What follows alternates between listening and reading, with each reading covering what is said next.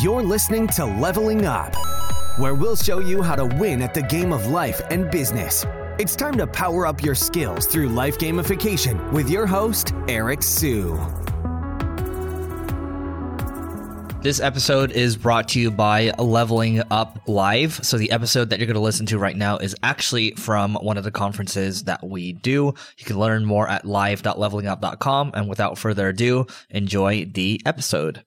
So anyway, our next guest up is Noah Kagan. He actually founded AppSumo. Amen helped him take it to nine figures. And I was just talking to Noah outside, and Noah's really adapted over the last couple years. He's got a YouTube channel now with 400k subscribers. He's got a podcast. He's on a quest, which he might tell you about in a little bit. He's a very open person.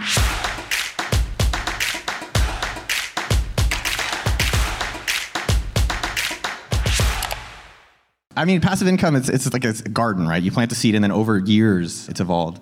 I think the video title, a lot of times it's our producer. He just, he's exaggerating. Hubert? It's not Hubert, it's Jeremy. He's French. And I think it's like 300,000 a month, which is, it sounds like a lot, because it is. but you always need to ask about the profit, not the revenue. But in terms of passive income, I guess I have some run, rental properties here. Like anybody here own real estate in Austin? You're like a genius for owning that. I think the interesting passive income is like software. We created Sumo.com. So we created the software. We spent like two to three years building it, and then we spent two or three years ruining it, and then now it makes a million dollars a year without doing anything.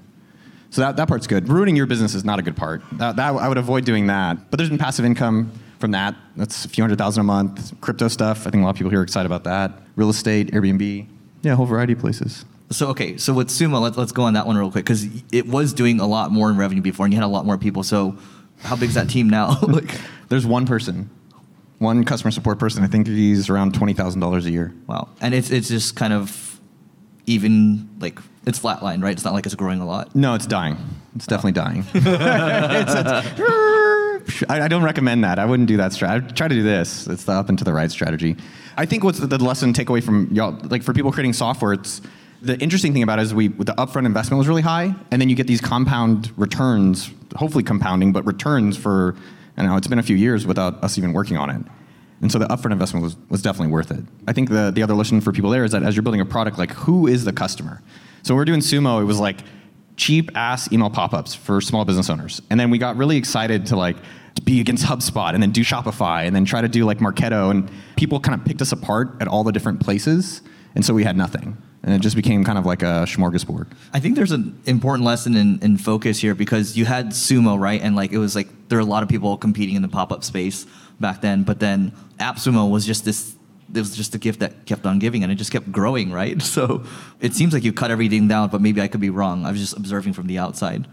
so I think taking a step back for in terms of like passive income in our business. So we had this AppSumo site that I started. It's funny. I was talking to a partner today, and I was selling them. I was like, "Hey, we're doing," and I was like, "Oh, this is pretty fun. Like, find cool tools, get a deal on it, which I love. Everyone here likes deals, and then just tell people about it, and that's what I can, get paid for." But the problem was it was very inconsistent, right? Like, so we'd put out a deal and it would make a lot of money. Like, we have deposit photos, which is like a, seven-figure deal, and then another deal would do like seven hundred dollars, and so we wanted recurring revenue to offset that. So in all of our businesses, like what's the actual problem you're having and how do you then just focus on that problem? And so recurring revenue is it. The AppSumo experience, which is interesting to think about, is I think the thing with AppSumo interesting is like we just really got lucky with the business model in the beginning. I mean, straight up, we just found like a big market software, trillions of dollars of money. Everyone wants customers, and then we just kind of all put it together. And then I'd say the, the non-secret of it is sustainability. I think the reality with all the businesses, they'll all work if you stay with them. And the problem with all of us is that we want it soon. And that, everyone always hears that shit. But just commit at least five to 10 years and you'll be good. And so I think the fact that you guys have done that, like AppSumo, it's year 12. I didn't get rich until year nine, right? Like rich, like in terms of how we measure people in, in our society. And How, so do, was- how do you measure people? I measure. I mean, and from the wealth of like when people label others as successful, like how much money they have and stuff like that. It took me about eight to nine years to actually start making like seven figures a year. My goal is to sustain, right? And my goal is not like how do I make more subs or get more ad dollars or brand partnerships. Like how do I do this for the next ten years? And what I'm noticing, and sometimes with the content, you asked about passive income, or we did this video recently asking 80 year old millionaires if it was worth it. It was really interesting and, and really interesting questions, but it's how do I just do content that I can keep doing for 10 years? And so I think we have to think about in like our businesses, how do we, you know, we created this for a reason, so how do we not lose sight of that? But the point is, I think with crypto or Discord or the NFT space, it's really, for me, exciting because I love tech to just go play around with it. But like, who here has actually bought an NFT? Okay, good amount of you. Or like Eric's NFT. I, I think the idea is go experience it. Go buy Solana. Go open a wallet. Go send it to random strangers, and then I'll scam you. Just kidding. And once you start interacting with it, you can make your own decision if this is something you want to participate in or not, versus just chasing other people. So like after doing NFTs, I definitely sat with it for a lot. I got excited to buy it. I bought like a, a monkey for twelve thousand. Which monkey? The Solana monkeys. Oh. And I've been trying to buy like a CryptoPunk, and I'm like, I'll sell you mine.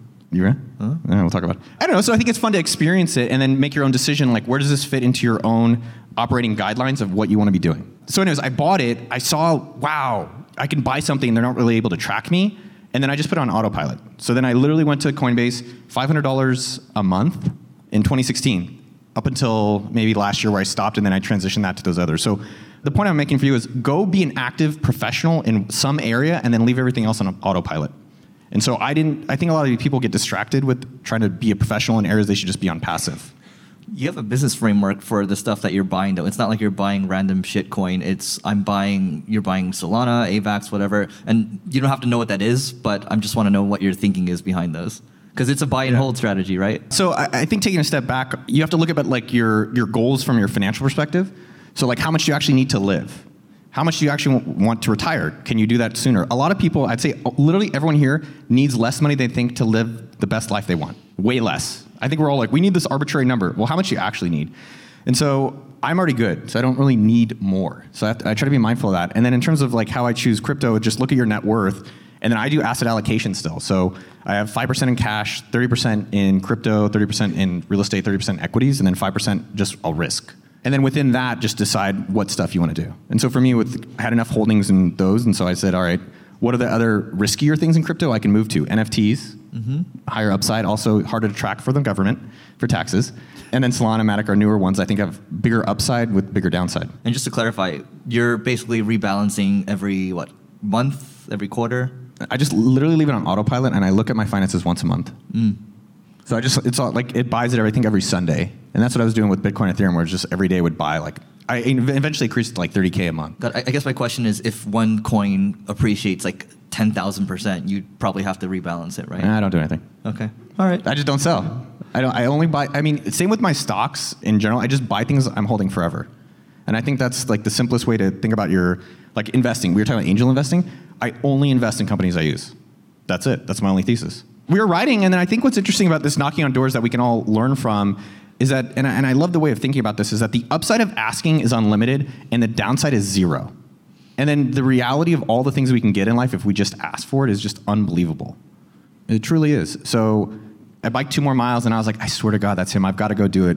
And I think the thing I would encourage you is the three second rule. So in that moment, you're negotiating yourself out of asking for a raise, asking for the customer to buy, asking for a discount at Starbucks, the coffee challenge, which is something I've talked about a lot, which is you ask for 10% off at Starbucks.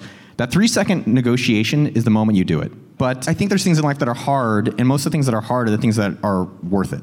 I think being called to something is a great thing to listen to. Like if you're feeling called to be at this event, if you're feeling called to have something for dinner, and with ayahuasca for me, like I wasn't in a relationship. I did go to Tony Robbins, that didn't work. you know, I, I tried a lot of therapy. I'm still going to therapy, and it just felt with like work not going well, and I, the relationship wasn't going well. That I was like, I'm on my last leg of it, and I, I, I met someone who went, and it seemed like it was really helpful for them the experience for me, I posted on okdork.com and it went pretty viral about my experience where like I ran away I, and I was scared and I ended up crying a lot. I think that's what a lot of people do in it. I think the thing that my friend said about the ayahuasca experience that I thought was the most interesting was that it just shows us that we can do something hard. It just kind of shows you who you are as a person, that you can face something hard and get through it. And then I think there's a lot of other ways of doing it. I don't think that's the only way. It's like everyone needs to make their own choice. Everyone needs to feel when they're called, like for you, or I'm guessing you had something going on. And I think sometimes it's going in with an intention, like, hey, my mom experience, like I have a Jewish mom, which is similar to a tiger mom. And uh, we need a better name for the Jewish moms. Though. the tiger mom is so good. What good branding. really, like, okay. And so I, I do think it's interesting to explore other avenues. And if that's feeling right, then uh, go for it. Thank you guys. Thank you. Thank you. You may have completed this level, but many more bosses await. If you're looking to level up in marketing or business, just go to singlegrain.com forward slash leveling dash up to get access to our individual and team training programs. That's singlegrain.com forward slash leveling dash up.